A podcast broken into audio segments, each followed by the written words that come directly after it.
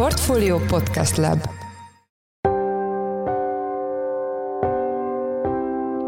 Sziasztok, ez a Portfolio Checklist február 9-én csütörtökön. Az elmúlt hónapokban többször fogalmazódott meg a gazdaságpolitika részéről, hogy Magyarországot akkumulátorgyártó nagyhatalommá kívánják tenni, melynek érdekében már számos multinacionális vállalat kezdte meg a gyártást és a fejlesztést, és a jövőben is újabb, a Debrecenihez hasonló gigaberuházások megvalósítását tervezik. Nem csak, hogy megőrizzük a jelenlegi produkciónkat a világgazdaságban, hanem még növekedni is fog ez a szerepe Magyarországnak globális árműparon belül, akkor ez a kitettség, ez, ez még inkább fokozódik, és már említettem, hogy sokszor kritizálják amiatt a magyar gazdaságot, hogy egy lábon áll, ez lehet, hogy még inkább fel fog erősödni. A témával kapcsolatban Braun Eriket, a Pécsi Tudományegyetem közgazdaságtudományi karának oktatóját kérdezem, aki nemrég elemzést publikált a portfólión. Az adás második felében Palko Istvánnal, a portfólió pénzügyi rovatának vezetőjével beszélgetek arról, hogy megállt a lakáshitelek drágulása az utóbbi két hónapban, és már nem ritkák a banki kamatcsökkentések sem. Persze nagy átlagban így is 9-10% körül alakulnak a piaci lakáshitelkamatok, ami a legkevésbé sem vonzó a hitelfelvevőknek, lesznek, de jó bankválasztással sokat lehet nyerni. Én Orosz Márton vagyok, a Portfolio Podcast Lab munkatársa, ez pedig a checklist február 9-én csütörtökön.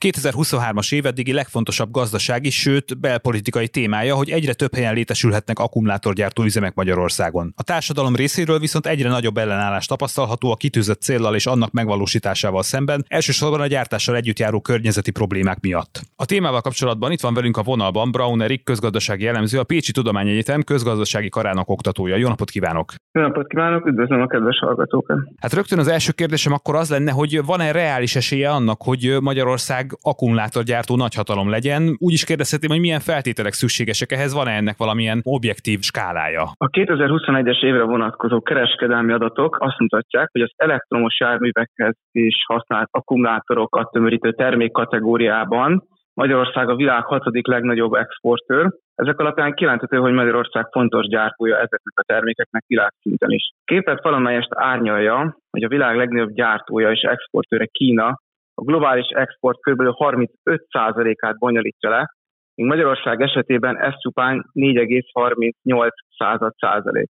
Ha ezt képes mérjünk hazánk teljesítményét, akkor az a kép rajzolódik ki, hogy Kína az egyetlen igazán nagyhatalom ezt a terméket tekintve. Elég például csak arra gondolni, hogy a debreceni beruházást is ugye egy kínai multinacionális cég végzi. Akkor a különbség van Kína és Magyarország között, hogy a közeljövőben valószínű nem nagyon valószínű, hogy megközelíti ezt a szintet Magyarország. Összességében tehát nem reális, hogy Kínát megközelítjük ezen a téren, azonban az export rangsorban nézve azt, hogy milyen dinamikusan fejlődik ez az ágazat Magyarországon, következő egy-két évben is még további helyeket szerezhetünk, tehát viszonylag könnyen elérhető ez a harmadik, negyedik hely is akár ebben az export rangsorban. Az pedig, hogy milyen ponttól vagy értékhatártól nevezhető egy ország nagyhatalomnak, egy termék gyártását tekintve az eléggé szubjektív megítélés, ezt nehéz így meghatározni. Úgy néz ki ez a piac, hogy egy csomó ország kitalálta, hogy mivel hogy az e-autó a jövő technológiája, vagy ugye annak van elkönyvelve, akkor minden hozzá kapcsolódó ipari termelést fejleszteni kell. Tehát például az akkumulátorgyártás is egy olyan terület, ami, amire most sok ország hirtelen kivetette a hálóját, vagy kitalálta, hogy ez az ő ipara számára milyen prosperáló lenne, hogyha ilyen beruházások valósulnának meg a területén. Ugye itt tudjuk azt, hogy az említett debreceni gyártócégnek, vagy a Debrecenben fejlesztő cégnek Németországban van egy hasonló gyára, bár egy kicsit más lépték, egy jóval szerényebb méretű. Kik itt a versenytársaink akkor ezen a piacon? Ha a kereskedelmi adatokat veszük alapul, amelyek szerintem viszonylag jól leírják azt, hogy egy adott országban összességében egy év alatt mennyit sikerül letermelni ezekből a termékekből akkor az látható, hogy igazániból két fő régió van. Van egy ázsiai régió, illetve egy európai régió. Az ázsiai régió ugye természetesen Kínát foglalja magába, a koreai köztársaságot és Japánt, ők szintén 5-6 hetedik legnagyobb exportálók, ugye Kína az első, illetve van egy európai blokk, ahol Lengyelország és Németország az, aki még Magyarország mellett jelentős mennyiségű akkumulátort exportál. Még egyébként Mexikó és az USA-ban is vannak viszonylag nagyobb kapacitások, de azok már messze elmaradnak ettől az európai és ázsiai térségtől. Amit fontos még szerintem kiemelni, hogyha Európát nézzük, akkor Németországban ez a piac bővül ugyan, de nem olyan ütemben, mint például Magyarország vagy Lengyelország esetében, ugye nálunk, illetve Lengyelország esetében az is előfordul, hogy egyik évről a másikra megduplázódik ezen termékeknek a gyártókapacitás, illetve az export mértéke. Németországban ez ilyen drasztikus növekedés, emiatt is van az, hogy Lengyelország a világ szintén a második, harmadik legnagyobb exportál ezen termékeknek, és ugye Magyarország is évről évre fejlődött. A járműipar és a kapcsolódó iparágak esetén érdemes azt elmondani, hogy az utóbbi években, már lassan évtizedben megfigyelhető egy elmozdulás, a hagyományos meghajtású autókat egyre jobban felváltják az elektromos hibrid meghajtású járművek. Ezeknek a járműveknek pedig az egyik kulcs összetevője vagy kulcs alkat része nyilvánvalóan az akkumulátor. Azokban az országban, ahol jelentős a járműipar szerepe, ott ugye igyekszik a gazdaságpolitika lekövetni ezt a fajta átállást, tehát a hagyományos az elektromos autók irányába történni átállást, megőrizve ezzel az ágazatban betöltött pozíciót. Ugye a magyar gazdasági szerkezettel kapcsolatban sokszor megállapításra került, hogy a gazdaság egy lábon áll, és túlzottan függ a járműiparnak a teljesítményétől, a növekedésétől. Ha pedig az iparágban zajló változásokra nem reagál a gazdaságunk, akkor ez a mi gazdaságunk teljesítményét is alapvetően fogja meghatározni, és nem lesz annyira prosperáló gazdasági növekedés. Hát ezért is különösen fontos, hogy lekövessük ezeket a az autóiparhoz kötődő, vagy újonnan az autóiparon belül kialakuló ilyen termékeket is be tudjuk vonzani az országban, megőrizve ezzel a korábbi pozíciónkat. Hát igen, szerintem ez elég érdekes kérdés, hogy, hogy mennyire tud Magyarország egy vonzó üzleti környezetet kínálni ezeknek a cégeknek. Azt meg lehet határozni, hogy hogyan támogatja a kormány az akkumulátorgyárakat? Van erre egy általános séma, és mennyire férnek ők bele a magyar gazdaság szerkezetébe? Szerintem fontos onnan indulni, hogy a rendszerváltás követő hazai gazdaságpolitika, sőt nem csak a magyar, hanem a régiós, akár a cseh, vagy a szlovák, vagy a lengyel gazdaságpolitika is, ugye alapvetően a külföldi tőke bevonzásán alapul, tehát ez azt jelenti, hogy rengeteg külföldi multinacionális céget ezeket próbáltak meg becsábítani az utóbbi bő három évtizedben ugye az ország határokon belülre, hogy itt alakítsanak ki termelő kapacitásokat, és ezzel is felfuttatva ugye a termelést és a gazdasági fejlődést is serkentsék. Ahhoz, hogy vonzó legyen a külföldi tőke számára egy ország, ugye az állam például infrastruktúrás beruházásokkal tudja ugye támogatni ezeknek a gyáraknak, üzemeknek a létrejöttét. Ugye gyakran hallhatjuk, hogy különböző adókedvezményekkel vagy egyéb kedvezményeket nyújt a kormányzat ezeknek a vállalatoknak, illetve ami még szerintem szintén fontos megemlíteni, hogy ugye ennyi munkajogi és környezetvédelmi szabályozással is néznek szembe ezek a vállalatok itt, mint például ugye Nyugat-Európa fejlettebb részein. Ugye ezek mind vonzóak a külföldi befektetők számára. Ami még további előnye például Magyarországnak, illetve ezeknek az országoknak, amelyet említettem, hogy az Európai Unión belül helyezkedünk el, viszonylag ez egy nagy piac, Viszont a többi országhoz képest ezekben az országokban olcsóbb a munkaerő, ugye a termelés is ugye hatékonyabban tud történni. Illetve a másik tényező, hogy a, például ugye Csehország vagy Magyarország esetében viszonylag nagyobb a hagyománya az úgynevezett ilyen komplexebb ipari termékek előállításának, tehát nekünk az elektronikai iparban, a járműiparban megvannak azok a hagyományok, a több évtizedes múltra visszatekintve is voltak ugye gyártó kapacitásaink, és hogyha ezeket alapul veszük, akkor ugye olyan országot fognak választani, amelyekben elhiszik, hogy rendelkezik azokkal a készségekkel, tudáshalmazzal, képességekkel, amelyekkel ugye el lehet gyártani ezeket a termékeket. Ha ezeket nézzük, akkor az akkumulátorgyárak ugye szorosan kapcsolnak a járműiparhoz, annak ugye nagy hagyománya van Magyarországon, tehát ezek egy nagyon jól illeszkedő beruházások a magyar gazdaság szerkezetét tekintve. Hadd térjek vissza egy picit az előző kérdéshez. Ugye ezek a gyárak azért komoly problémákat is felvetnek, elsősorban környezetvédelmi kérdéseket, ugye most is erről van elsősorban szó a magyar közbeszédben, de ugye itt a gazdasági kiszolgáltatottság is egy fontos kérdés. Úgy tenném fel a kérdést, hogy jelenthet-e gazdasági kiszolgáltatottságot, hogyha egy ilyen speciális iparágra fókuszálunk nemzetgazdasági vagy nemzetgazdaság stratégiai szinten, kiszolgáltatott lehet-e a magyar gazdaság hosszú távon, hogyha mi egy ilyen akkumulátorgyártó nagyhatalom leszünk? Ha megnézzük ugye Magyarországnak a népességét, és ebből adódóan a gazdaságának a méretét is, akkor ugye azt láthatjuk, hogy nem tartozunk a legnagyobb országok közé. Ugye ez egyben az azt is jelenti, hogyha egy termék gyártásában, világszinten az élen akarunk tenni, tehát egy olyan terméknek a gyártásában, amiből a többi termékhez képest is rengeteget gyártanak és adnak el a világpiacon, ez ugye azt fog eredményezni, hogy a magyar gazdasági szerkezeten belül ez a termék óriási dominanciával fog rendelkezni, tehát hogy megnézzük, hogy Magyarországon milyen termékeket gyártanak, akkor ez erősen koncentráltá fogja tenni a gazdaságot, ha csak egy termékre koncentrálunk, mert abból ugye világpiaci szinten is kimagaslóak szeretnénk lenni.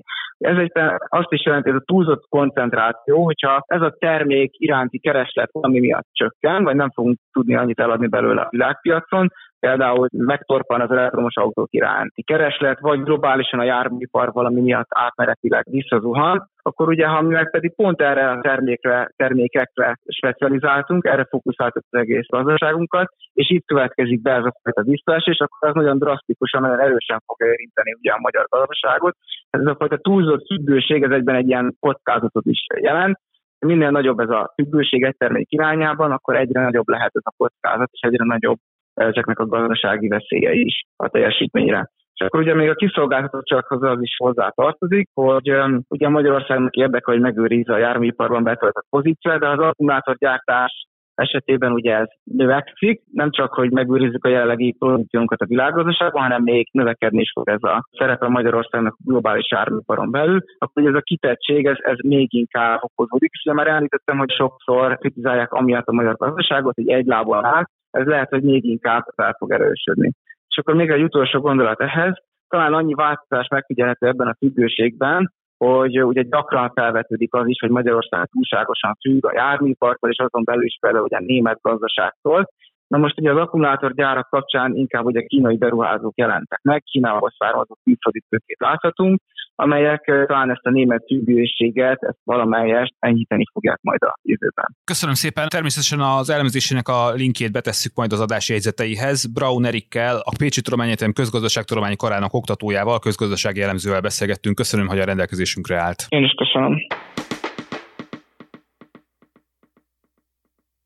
A referencia kamatok alakulása alapján bőven benne volt a pakliban, hogy 1-2 százalékpontot még emelnek az év első heteiben a bankok az újonnan felvehető lakáshitelek kamatán. Érdekes módon ezt egyelőre nem látjuk. Megállt a lakáshitelek drágulása az utóbbi két hónapban, és már nem ritkák a banki kamatcsökkentések sem. Persze nagy átlagban így is 9-10 százalék körül alakulnak a piaci lakáshitel kamatok, ami a legkevésbé sem vonzó a hitelfelvevőknek, de jó bankválasztással sokat lehet nyerni. A témával kapcsolatban itt van velünk Palkó István, a portfólió pénzügyi rovatának vezető elemzője. Szia István, köszöntelek a checklistben. Szia Marti, köszöntöm a hallgatókat. Szóval azt írod, hogy megállt a lakáshitelek drágulása, ugye ezt mutatják a számok az elmúlt hónapokban, és hát most már az sem ritka, hogy a kamatcsökkentéseket látunk a bankoknál. Ez mitől alakult ki ez a helyzet? Azt gondoltam, hogy itt a gazdasági környezet, meg az infláció az egyértelműen még, még arra felé tolja a bankokat, hogy emeljenek a kamatszinteken. Igen, kicsit másképp működik a banki kamat kínálat, vagy hitelek árazása, mint ahogyan a termékek széles körénél az infláció esetében látjuk. Itt ugyanis nagyon meghatározó szerepe van annak, hogy hogy alakul a külső hozam és kamat környezet, és hogyha ez nem emelkedik tovább, már pedig nem emelkedett tovább, gondoljuk csak arra, hogy az MNB is megállította a kamatemeléseket október környékén. Tehát nem emelkedett tovább, ennek megfelelően valahol a lakáshiteleknek is meg kellett állniuk a kamatemelésekben. Más kérdés, hogy mi azt vártuk, hogy ennél egy kicsit magasabban fognak megállni. Tehát vannak más szempontok is, amiket a bankok figyelembe vesznek, nem csak az, hogy hogy alakul a teljes kamatkörnyezet, és ők milyen áron tudnak forrást bevonni, a piacról, hanem például azt is nézik, hogy milyen versenyhelyzetben vannak más bankokhoz képest, és lefelé tornázzák ilyen értelemben a kamatokat, vagy nem engedik azt, hogy tovább emelkedjenek, és ilyen szempontból egyébként kicsit ketté is szakadt a bankpiac, vannak drágább lakáshiteleket kínáló bankok, meg vannak olcsóbbak, és ez utóbbiak lefelé húzzák a, az átlagos kamatszintet. És akkor most milyen számokról beszélhetünk itt? Ugye klasszikusan 20 éves futamidőt szoktatok nézni, 20 milliós hitelösszeget, forintban természetesen itt akkor most mi az aljabátja, úgy is kérdezhetném. Igen, hát 800 nál kisebb kamatot sajnos nem találunk. Ugye ez alól egy kivétel van a csok hitel, amelyet a legalább két gyermekkel rendelkezők, vagy ennyit vállaló házaspárok, maximum 10, illetve három gyerek esetén 15 millió forint elég figyelembe vagy felvehetnek. Ez 3 os de a piaci lakáshitelkamatok azok mind 8 fölött vannak, és van olyan bank, amelyiknek nincs is 10 alatti a lakáshitel kamata. Na most ehhez képest azért néhány százalékpont erejéig kamatkedvezményt igénybe tudnak venni egyébként az ügyfelek. Tehát amit a kalkulátorban látunk, ez még nem biztos, hogy a végső kamat érték, de elmondható egyébként, hogy a végig fix kamatozású lakáshitelek azok 8,3%-nál indulnak, a 10 éves kamatperiódusúak azok 8,1%-nál, az 5 éves kamatperiódusúak, amelyek már gyakrabban változnak ugye a kamatszintjüket tekintve, azok pedig 9% fölött kezdődnek, tehát meglehetősen drágák most is a lakáshitelek. Az elmúlt egy-két hónaphoz képest néhány banknál látunk valamelyes csökkenést, és ennek köszönhetően mondhatjuk el azt, hogy mintha már tetőzött volna, ugye el lehet ezt kiabálni könnyen, hiszen ismét beindulhat az infláció, és ismét beindulhat még jobban a kamat környezetnek az emelkedése is, különösen háborús fejlemények vagy energiapiaci fejlemények hatására, de most úgy tűnik, hogy a tetőzés megtörtént az elmúlt egy-két hónapban, és kicsivel már néhány banknál csökkentek a kamatszintek. Ez azt is jelenti, hogy akkor élénkülhet a lakásvásárlási kedv egyébként? Tehát az emberek azt látják, hogy akkor most egy picivel csökkennek a kamatok, és akkor talán ez tartósan megmarad az a trend. Most akkor gyakrabban keresik fel az ingatlan közvetítő portálokat, és többen kezdenek el böngészni lakáshirdetéseket szerinted? Hát, amit most az elmúlt hetekben látunk, ettől még nem fog ez megtörténni, hiszen ez még egy minimális csökkenés, és nem számítunk arra, hogy most radikálisan elkezdenik visszavágni a kamataikat a bankok. Szerintem ez az első fél évben egyáltalán nem várható, és ugye azt látjuk a lakáshitelezés adatain, hogy több mint a felével 60% körüli értékben már visszaesett a lakáshitelek iránti kereslet, pontosabban a hitel kiáramlás a bankoknál, amelyik ők kihelyeztek az elmúlt hónapokban, és ez a 60%-os visszaesés ez nem lesz sokkal kisebb a következő hónapokban. Most is van tehát lakáshitelpiac, de inkább azok vesznek fel hitelt, akik másképp nem tudják megoldani lakhatásukat csak ilyen magas kamatozású hitelek felvételével, vagy akik mondjuk kevésbé tudatosak, illetve azok, akiknek csak kisebb összegű hitelre van szükségük, mert mondjuk a másik részét önerőből vagy családi segítséggel ki tudják pótolni a lakásvásárlásnak. Cikkedben itt a pénzcentrum kalkulátorával számoltál, úgyhogy ajánljuk olvasóinknak. Természetesen betesszük majd a ciklinkét az adási jegyzetekhez, úgyhogy én nem is mennék bele itt abba konkrétan, hogy melyik banknál milyen hitelek érhetők el, de egy dologban segíts nekem, légy szíves, nem értek egy dolgot. Ugye te is írod a cikkben, hogy több bank is negatív kamatfelárral áraz. Hogyha én jól értem, akkor ez azt jelenti, hogy egy picit rosszabb áron adják tovább a hitelt, mint amennyiért ők pénzt tudnak szerezni. Ennek mi az indoka, vagy ezt, ezt mivel magyarázzák a bankok? Ez hol éri meg egyébként a nap végén? Ugye sokaknak ismerős lehet a bubor fogalma, ennek van egy hosszú lejáratú megfelelője, az úgynevezett bírs. Ehhez képest néztük meg, hogy a felárak hogy alakulnak, tehát mennyivel drágábbak a lakáshitelek, mint ez a forrásbevonási költség a bankok számára, és hát azt láthatjuk, hogy bizonyos kategóriákban még kisebb is a lakáshitel kamat, mint ez a bankközi swap hozam, és ennek az lehet az elsődleges oka, hogy a bankok nem csak ezt a forrásköltséget veszik figyelembe az árazások során, hanem rengeteg egyéb megfontolásuk van, például piacot próbálnak szerezni más bankokkal szemben. Itt ugye nem abszolút értékű növekedésről beszélünk általában, hiszen a teljes piac jelentősen zsugorodott, hanem százalékos arányokban, tehát mondjuk van egy bank, amelyik a mostani 5%-ról 6%-ra szeretné például növelni a piaci részesedését, és abban bízik, hogy ezt hosszabb távon is fent tudja tartani. Ilyenkor hajlamosak arra, hogy aluláraznak, tehát akár kisebb kamatot állapítanak meg, mint amennyiet most a piacon ők forráshoz tudnak vagy tudnának jutni. Ennek azonban hosszú távon nem biztos, hogy meg lesz a bőtje, hiszen a bankközi forráshoz utási lehetőségek azok következő években, ha lejjebb fog menni az infláció, akkor minden bizonyal alacsonyabbak lesznek.